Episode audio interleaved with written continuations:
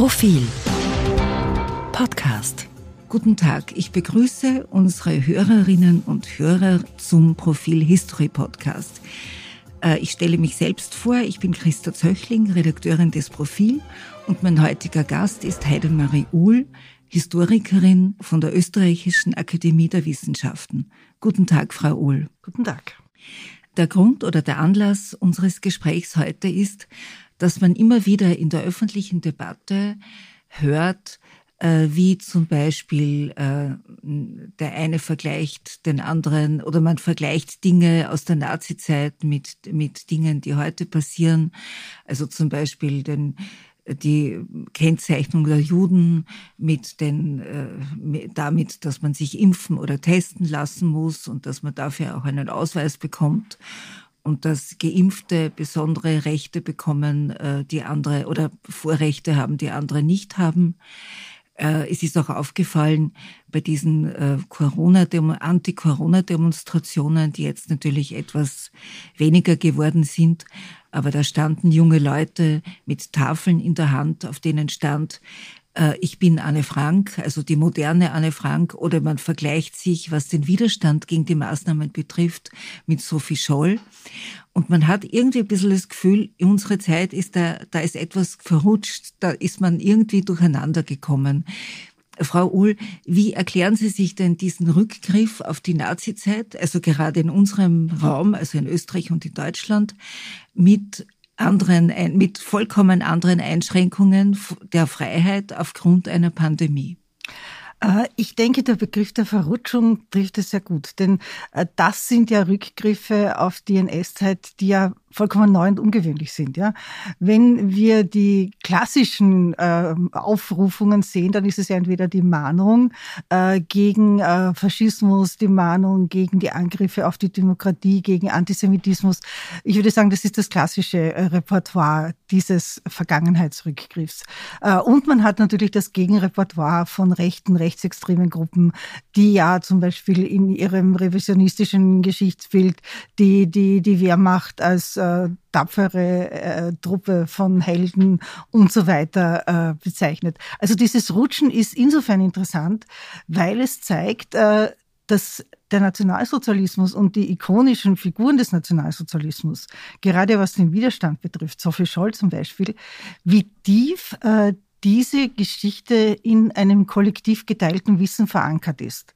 Es gibt ja den Begriff, den Jan Assmann geprägt hat, äh, was ist Gedächtnis? Und ich finde, die beste Definition äh, ist ein kollektiv geteiltes Wissen. Das heißt, das ist nicht das Wissen, das ich lerne, also im Schulbuch oder wenn ich mir eine historische Dokumentation anschaue, sondern das ist das Wissen, das ich habe, weil es mir die Gesellschaft permanent vermittelt.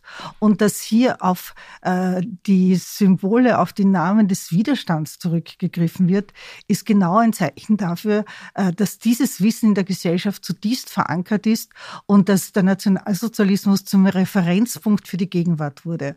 Also als Historikerin sage ich natürlich, das sind vollkommen unzulässige Vergleiche. Das ist natürlich jedem klar.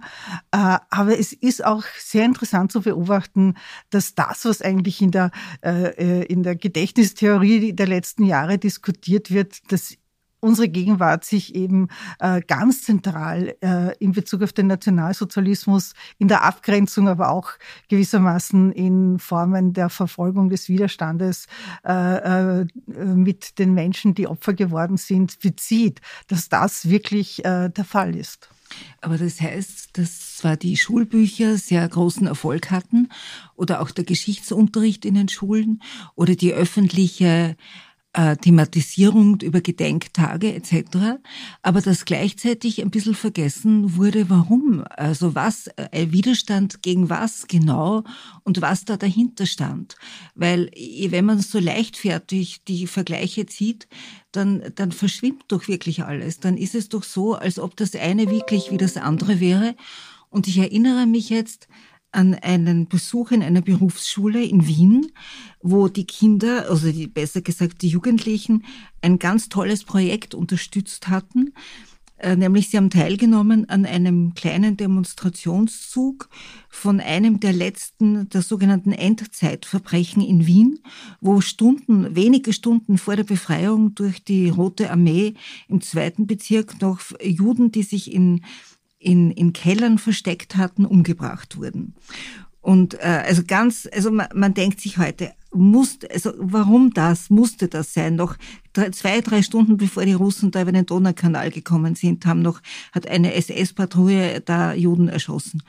Und diese Jugendlichen haben die Geschichte aufgearbeitet, haben, haben sich die Biografien dieser jungen Leute, die da noch erschossen wurden, angeschaut.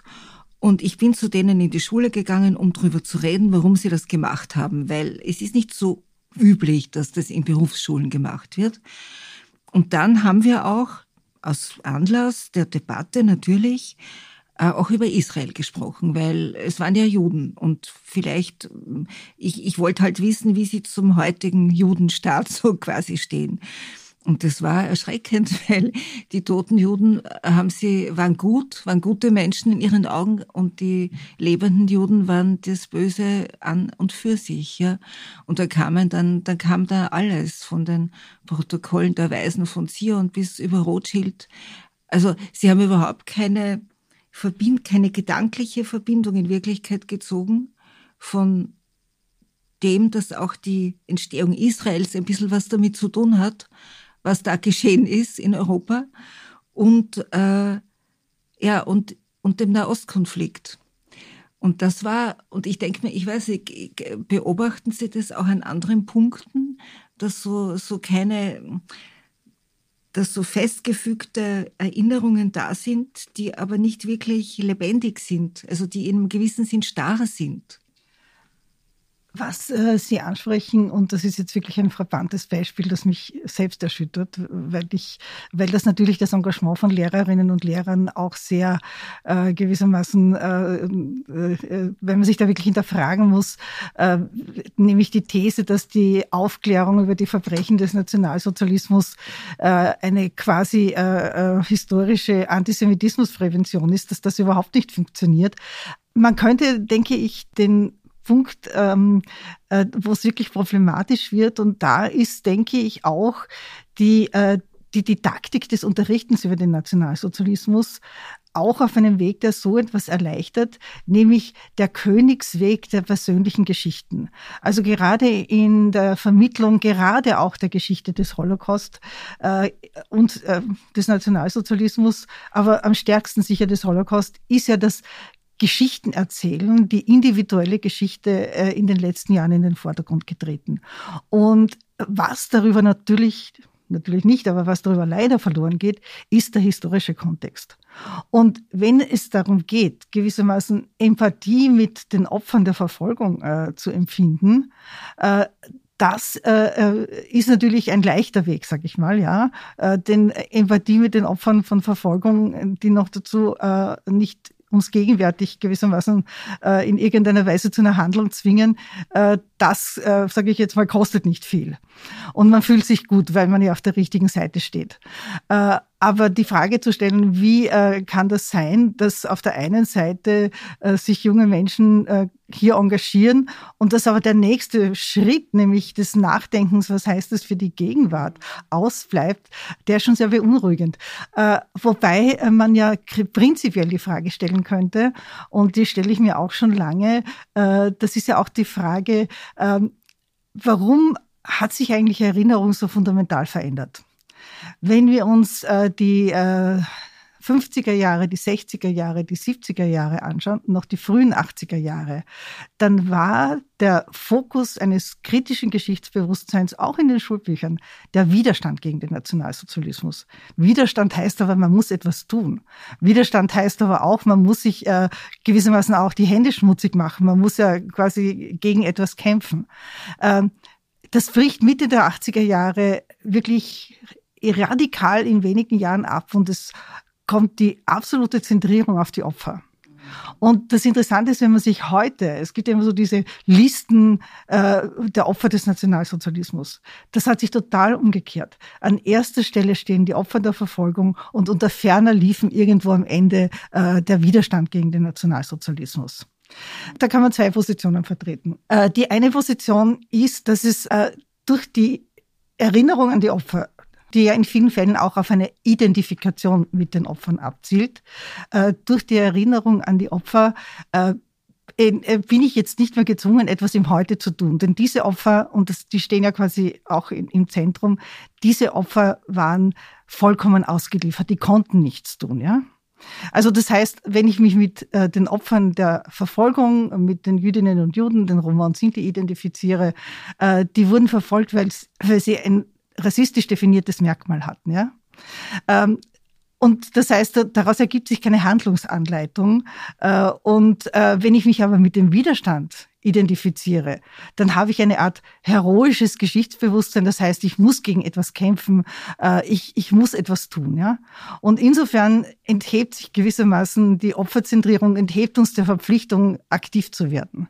Und das halte ich schon für einen substanziellen Unterschied. Der zweite Punkt ist, die Fokussierung auf den Widerstand war natürlich auch etwas, was in den politischen Rahmenbedingungen der Moderne funktioniert hat. Und das, der Punkt ist ja, diese Erinnerung an den Widerstand wurde nicht von jemandem gewissermaßen entlegitimiert, sondern sie ist einfach verschwunden. Es war ein Fading out gewissermaßen, weil diese Rahmen der Moderne, nämlich die Orientierung äh, in den politischen, ideologischen Welten der Moderne, links und rechts, äh, dieser Widerstand war ja vor allem ein politischer Widerstand. Aber das Verständnis für politischen Widerstand ist einfach verschwunden. Sie kennen heute einen Jugendlichen nicht mehr erklären, dass jemand sein Leben riskiert hat, um rote Sterne zu nähen und kommunistische Parolen äh, zu drucken und auf der Straße zu verstreuen. Das ist nicht mehr verständlich. Sie können einem Jugendlichen erklären, dass jemand sein Leben riskiert hat, um einem äh, Opfer, äh, einem ungarisch-jüdischen Zwangsarbeiter auf den Todesmast zu verstecken. Also diese Art von der Histor des historischen Kontexts enthovener humanitärer Hilfeleistung ist heute noch verständlich zu machen. Aber die Idee, sich äh, gegen eine Diktatur aus politischen Gründen zu widersetzen, das ist heute überhaupt nicht mehr kommunizierbar. Also einerseits das Verschwinden der ganzen, des ganzen ideologisch äh, weltanschaulichen Komplexes der Moderne und andererseits auch die, äh, die ähm, Identifikation mit den Opfern quasi auch als, ähm, könnte man sagen, äh, als eine Art von Gedenken, die zumindest keinen ultimativen Handlungsauftrag enthält. Sie haben vorhin etwas gesagt, da habe ich aufgeschreckt, aber ich finde das total richtig. Äh, nämlich, wenn man Widerstand leistet, muss man sich ja die Hände schmutzig machen. Während wenn man ein Opfer ist, dann ist man quasi schuldlos. Und, ähm, und man ist, indem man sich mit den Opfern identifiziert, auf der sicheren Seite, nämlich der Schuldlosigkeit und auch des guten Menschen an und für sich. Und es stimmt, dass das schon irgendwie, also man will zu den Opfern gehören. Nicht? Also die Identifikation mit den Opfern ist riesig. Ähm, ich, ich erinnere mich jetzt nur, als ich das erste Mal in, in äh, im ehemaligen Vernichtungslager Auschwitz, also im Gedenkteil äh, war, wo es auch eine Baracke gab, wo Österreich, wo jede Nation die Leute, deren, also wo, wo es Gefangene gab und, und Tote und Ermordete, auch Österreich hatte einen Pavillon. Und ich glaube, ich habe diese Ausstellung so in den Anfang der 80er Jahre das erste Mal angeschaut. Und ich komme dort rein und es ist ein riesengroßes, ein vier mal zwei, drei Meter großes Transparent in den österreichischen Nationalfarben, also rot-weiß-rot. Und drüber steht Österreich erstes Opfer Hitlers. Und dann ging man in diesen Raum mit Fotografien und anderen Ausstellungsstücken. Und ganz klein war ein Foto zu sehen von einer großen Menge am Heldenplatz. Aber es war wirklich klein. Es war wie ein privates Foto aus einem Album. Und sonst hat man aber den Widerstand gesehen. Also die Schwester Restituta und, äh, und andere, also politischer Widerstand, religiöser Widerstand von verschiedenen Parteien. Ähm, diese Ausstellung, also das war in den 70er Jahren ist diese Ausstellung gemacht worden. Damals gab es noch so quasi die, den Verweis auf den Widerstand ähm, irgendwann einmal war das nicht mehr. Und ähm, Jetzt ist, wird ja, ist das alles neu konzipiert worden. Es ist noch nicht neu eröffnet, was ich weiß. Also man wird noch, man wartet noch drauf. Aber warum? Was hat sich denn da getan von den 70er Jahren bis heute? Also warum war das damals noch legitim, vom Widerstand zu sprechen? Äh, und gleichzeitig hat man aber hat man sich, also es war eigentlich absurd, gleichzeitig hat man sich als Opfer gefühlt. Also, äh, oder äh, man hat gesagt, wir sind das erste Opfer und gleichzeitig war aber das Thema nur der Widerstand. Ähm, dort in dieser Ausstellung. Äh, das, was, was, was beobachtbar ist, ist, dass es sich heute, wenn die Ausstellung eröffnet wird, wahrscheinlich praktisch umgekehrt hat. Sage ich jetzt einmal. Mhm. Ja. Ich mhm. kenne sie nicht, sie wird im Oktober eröffnet. Aber äh, das Widerstandsgedenken hat nicht mehr funktioniert. Und das hat natürlich auch damit zu tun, dass dieses Widerstandsgedenken sehr stark von äh, politischen äh, von der politischen Rede getragen war. Also wenn man sich heute die Gedenkreden anschaut, anhört, die etwa bei der Befreiung des Konzentrationslagers Mauthausen, äh, bei den Befreiungsfeiern gehalten wurden, das ist eine, ein Pathos äh, der, des niemals Vergessen, des niemals wieder, äh, der Helden, der, Her der Heroisierung des Widerstandes, mit dem kann man im gegenwärtigen, äh, könnte man sagen, in den Denkfiguren der Gegenwart nichts mehr anfangen. Das zeigt sich auch sehr gut äh, an der sicher besser, am besten funktionierenden Denkmalkategorie. Das mhm. sind die mhm. Stolpersteine. Und mhm. ich denke, die mhm. Stolpersteine sind wirklich ein, äh, ein das, das, das zentrale Symbol für, wie Gedenken in der heutigen Gesellschaft äh, gewissermaßen funktioniert. Äh, was macht ihr, ihr, ihre Besonderheit aus? Sie haben keine Pathosformeln, ja. Äh, es gibt nicht niemals wieder, niemals vergessen Kampf gegen den Anti, äh, Kampf gegen den Faschismus, sondern es steht nur hier wohnte der Name, das Todesdatum, der Todesort. Das heißt, äh, da kann ich mich äh, quasi mit jemandem allein aufgrund der Tatsache, dass er oder sie hier gewohnt hat, identifizieren. Das erinnert mhm. mich, dass mhm. hier Menschen gelebt haben, äh, denen äh, Furchtbares äh, widerfahren ist.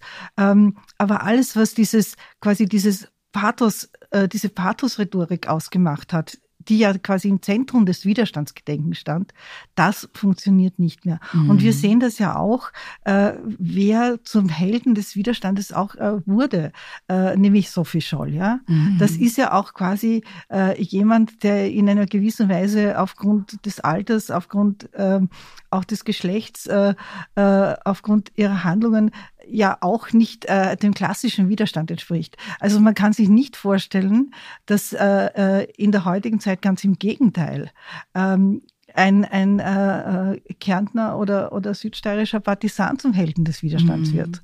Und ich komme wieder darauf zurück, das ist diese Sehnsucht nach Unschuld und Reinheit. Mhm. Also indem wir uns mit den unschuldigen Opfern, die nichts oder fast nichts tun konnten, äh, identifizieren, äh, sind wir äh, sind wir auch nicht äh, nicht dazu aufgefordert, uns mit den Ambivalenzen von Geschichte auseinanderzusetzen äh, und diese Ambivalenzen auch auszuhalten. Also sprich, äh, äh, also ein, ein, weiteres Paradox ist ja auch äh, die Idee ähm, des, äh, des, des, die Frage des Krieges. Ja, das heißt, um den Nationalsozialismus zu besiegen, bedurfte es des Krieges. Ja, und wenn ich jetzt sage, äh, nie wieder Krieg, dann frage ich mich, na ja, ja wie denn? Äh, wie soll das gegangen wie, sein? Dann wären wir heute wahrscheinlich ja. in einem äh, diktatorischen nationalsozialistischen Europa. Also diese Komplexität von Geschichte, ähm, äh, die äh, und diese Komplexität auch auszuhalten, das ist etwas, äh, was offenkundig äh, äh, was offenkundig dadurch äh, gewissermaßen ähm, vermieden wird, indem man sich mit dem reinen, dem unschuldigen Opfer identifiziert. Aber da sind wir jetzt eh gleich bei Ihrem nächsten äh, Expertentum, nämlich bei den Denkmälern. Man hat ja derzeit den Eindruck, es gibt eigentlich nur böse Denkmäler, denn es werden viele davon äh, quasi gestürzt oder, oder es wird, es wird die Forderung erhoben, sie sollen ähm, verschwinden, weil sie an Punkte in der Geschichte erinnern, äh, an, an böse äh, Dinge wie zum Beispiel an Kolonialismus, an Ausbeutung, an Sklaverei und äh, oder an ähm, äh, Antisemitismus wie beim Loeger-Denkmal in Wien. Aber die Frage ist, äh, ist das in Ihren Augen richtig, diese Denkmäler verschwinden zu lassen, weil sie eine Person zum Beispiel ehren, die einfach äh, Dinge, schlechte Dinge getan hat oder, oder äh, verabscheuenswürdige Dinge getan hat. Es wäre ja dann so, als ob man sich der Geschichte nur widmet, um quasi, um, um, um auf der richtigen Seite gestanden zu sein. Ähm, das Grundproblem ist, äh, dass man ja kaum in der Geschichte, äh, vor allem wenn wir dann auch in die weitere Geschichte zurückgehen, irgendjemand finden wird, der unserem heutigen moralisch-ethischen Ansprüchen entspricht.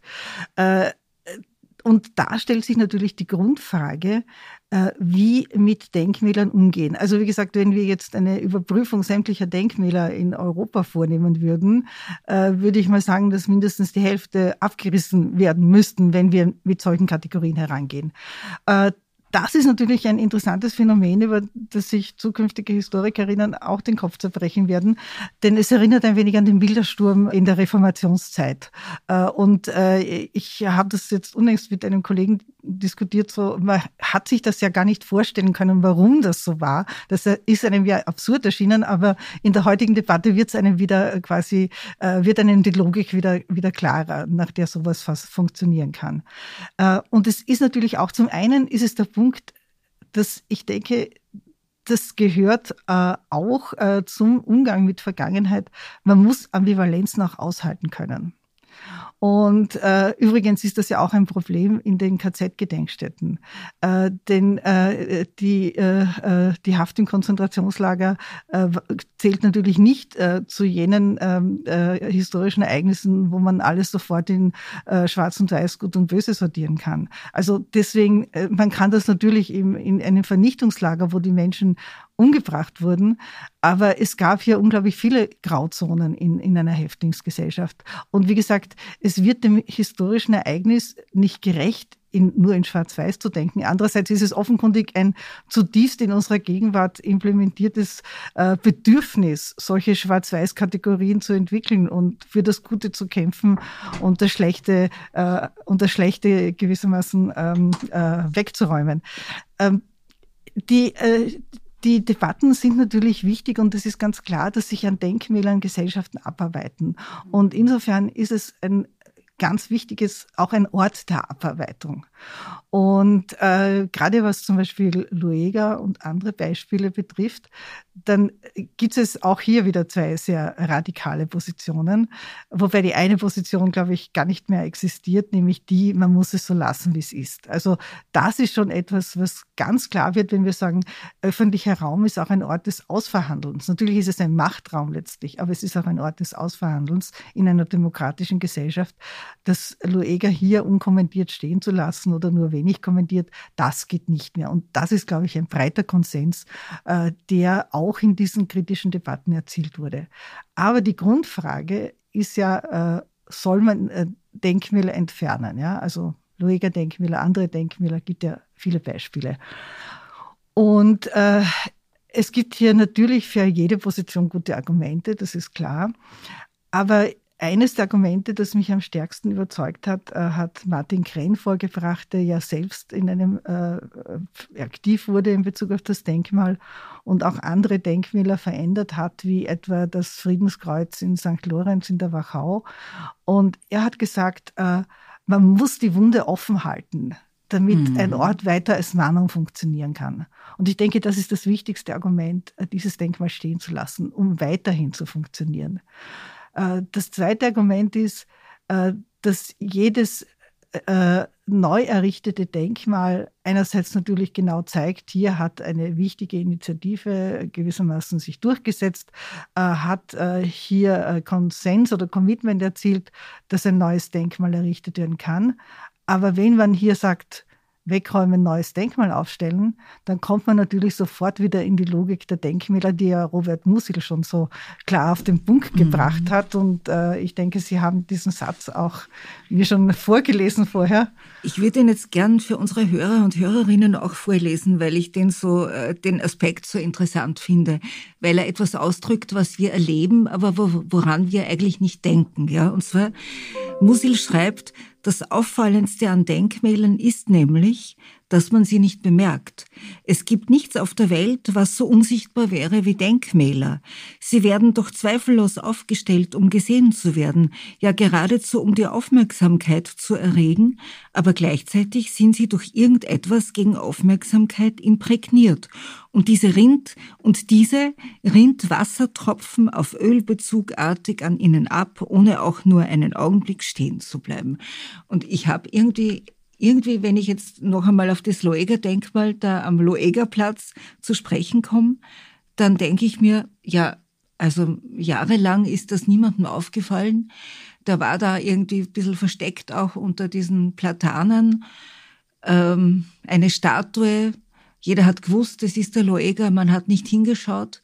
Aber seitdem es die Proteste gibt, seitdem es äh, seitdem das äh, angeschmiert worden ist, das Denkmal aus Protest, seitdem äh, darüber debattiert wird, was war das eigentlich für ein Politiker? Einerseits wahnsinnig beliebt, andererseits ein wirklicher Antisemit. Äh, seitdem ist es, fällt die Aufmerksamkeit auf das Denkmal. Das ist auch das Spannende an Denkmälern und ich, ich, das ist auch ein gutes Argument, es nicht wegzuräumen. Denn wenn hier ein neues Denkmal stehen würde, wäre das das Ende der Debatte. Und es gibt ja gerade bei den Auseinandersetzungen auch um äh, das Holocaust-Denkmal in Berlin, äh, gab es ja auch die Position, eigentlich war die Debatte das Denkmal. Und jedes Denkmal oder fast jedes Denkmal äh, ist in dieser Logik gefangen. Wenn es einmal dasteht, dann ist es der Schlussstein. Und dann wird es einfach zu einem Objekt im öffentlichen Raum, das keiner mehr sieht. Oder das, wie etwa beim Holocaust-Denkmal in Berlin, einfach eine der größten Touristenattraktionen in der Stadt ist.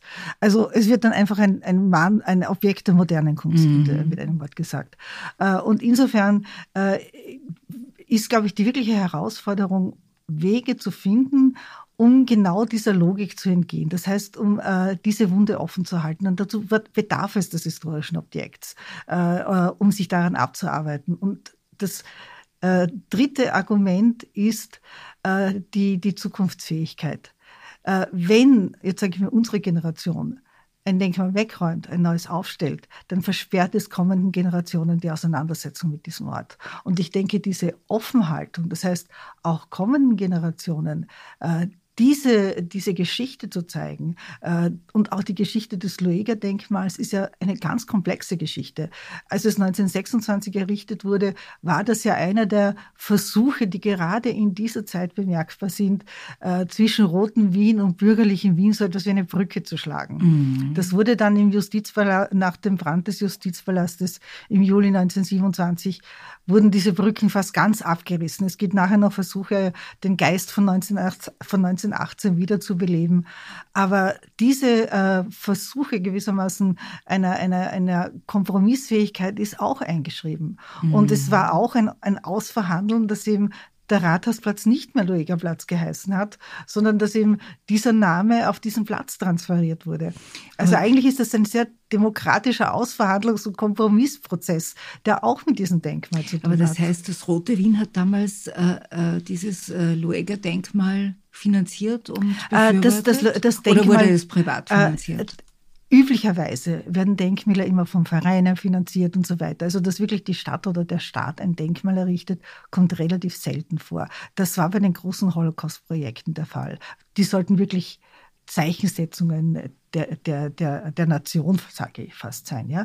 Äh, dieses Denkmal war schon lange fertig, wurde durch den äh, Zerfall der Monarchie äh, äh infolge des Krieges nicht errichtet.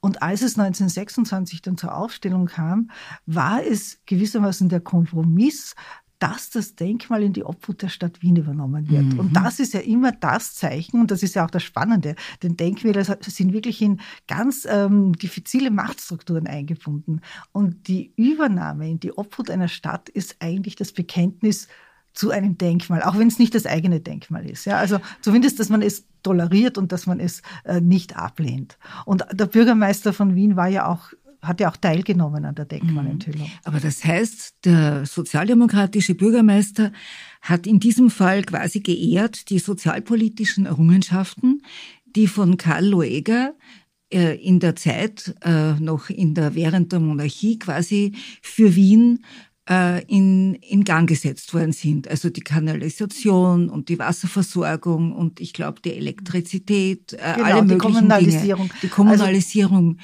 der Leistungen, die mhm. die Stadt Wien für ihre Bürger und Bürgerinnen erbracht hat. Also man könnte sagen, das war der erste Schritt auf dem Weg zum Roten Wien, nämlich mhm. äh, Luegas äh, Leistung bestand ja vor allem auch in der Kommunalisierung dieser, äh, dieser Grundversorgung. Es gibt da einen, mir fällt jetzt einen, einen ganz interessanten Text von Anton Kuh über Karl Lueger der eine fast eine eine Lo ich würde ich würde nicht sagen eine Lobrede, aber es ist jedenfalls keine Verdammung, sondern Anton Kuh, der große Feuilletonist in den 20er Jahren, erklärt, warum Loeger äh, so äh, so populär war. Warum er es geschafft hat, dass in seinem Heerbahn so quasi Hausbesitzer und also die, die, die Hausherren und die, die armen Schlucker, die die Wohnungen gemietet haben, also die in den Mietskasernen ähm, dicht gedrängt gewohnt haben. Warum er es geschafft hat, diese, diese verschiedenen Bevölkerungsgruppen äh, zu einen oder, oder für sich einzunehmen. Also er hat ja auch äh, gegen den Kaiser quasi die Wahlen in Wien gewonnen und, und wurde, äh, ich glaube beim dritten Mal erst durfte er dann sein Bürgermeisteramt antreten. Das heißt, dieser frühe Populist, ähm, äh, das ist den damaligen Zeitgenossen schon aufgefallen. Und das Zweite, das mir jetzt einfällt, ähm, als ähm, als ich denn als Journalistin das erste Interview mit Michael Häupl machte, als er gerade eben erst Bürgermeister wurde, das war Mitte der 90er Jahre, er ist Helmut Zilk nachgefolgt und er hat logischerweise das Büro von Helmut Zilk übernommen, das mit allem, was drin stand. Und, in, und es ist ein riesiger Raum im Rathaus, also mit, mit Blick auf, den, auf das Burgtheater und auf das Café Landmann und auf den Rathausplatz. Und in einem Teil dieses riesigen Raumes stand ein Sessel, ein alter Stuhl, ein sehr schöner, geschnitzter, unter einem Glassturz. Jetzt fällt das natürlich auf, wenn ein Sessel, ein geschnitzter alter äh, Stuhl unter einem Glassturz dort steht. Und ich habe gefragt den Herrn Michael Häupl, was ist das oder warum ist dieser Sessel da? Und Michael Häupl war ein bisschen peinlich berührt und sagt, ja, das ist eine Hinterlassenschaft von Helmut Zilk. Das ist der Stuhl, auf dem Karl Lueger saß. Das heißt, also es gab offenbar auch in der sozialdemokratischen, ähm, im sozialdemokratischen Wien über den Bürgermeister Helmut Zilk, der auch eine gewisse Ader zum Populismus hatte. Also so eine Erinnerung an diesen Teil des, des Loeger. Und ich denke mir gerade, wenn heute die jungen Leute, die vor dem Loeger-Denkmal stehen und protestieren, wenn die das wüssten, die würden wahrscheinlich dann auch, die wären damals wahrscheinlich auch ins Rat, in das Rathaus gegangen und hätten vor, also protestierend äh, diesen Stuhl vielleicht dort weggerissen. Wahrscheinlich, ja. Also äh, man zeigt, das zeigt natürlich, und das ist auch das Argument fürs Stehen lassen. Äh, unsere Generation ist nicht die Speer, also quasi der, der Gipfel der Evolution. Äh, mhm. andere Generationen werden neue Fragen an die Geschichte mhm. stellen. Und insofern muss man, denke ich, auch den künftigen Generationen äh, diese Geschichte hinterlassen und sie nicht wegräumen. Das heißt, man muss es offen lassen. Ja, eben. Also man, diese Öffnung, diese Zukunftsorientierung, ja. äh, das soll auf jeden Fall geschehen. Und es gibt ja gute Beispiele äh, für eine Umgestaltung von Denkmälern. Also gerade Martin Krenn hat ja mit dem äh, Friedensmahnmal St. Lorenz äh, ein wirklich äh, unglaublich äh, kontroversielles Objekt auch umgesetzt, äh, wo eben äh, eine, eine, eine John Hartfield-Karikatur äh, zum Denkmal wurde und wo das vorgeblendet wurde, dem alten Denkmal. Mhm. Aber wenn man sich eben gerade dieses lokale Beispiel in der Wachau vergegenwärtigt, hätte man dieses Kreuz, das an eine Wehrmachtseinheit erinnert, die in Kriegsverbrechen verwickelt mhm. war und das dann zunehmend von rechtsextremen Geschichts Rechtsrevisionisten quasi zu ihrem Ort, zum Ort äh, ihres, ihres äh, ideologischen gewissermaßen Bekenntnisses gemacht wurde, hätte man das weggeräumt, dann wäre hier einfach nichts mehr gewesen.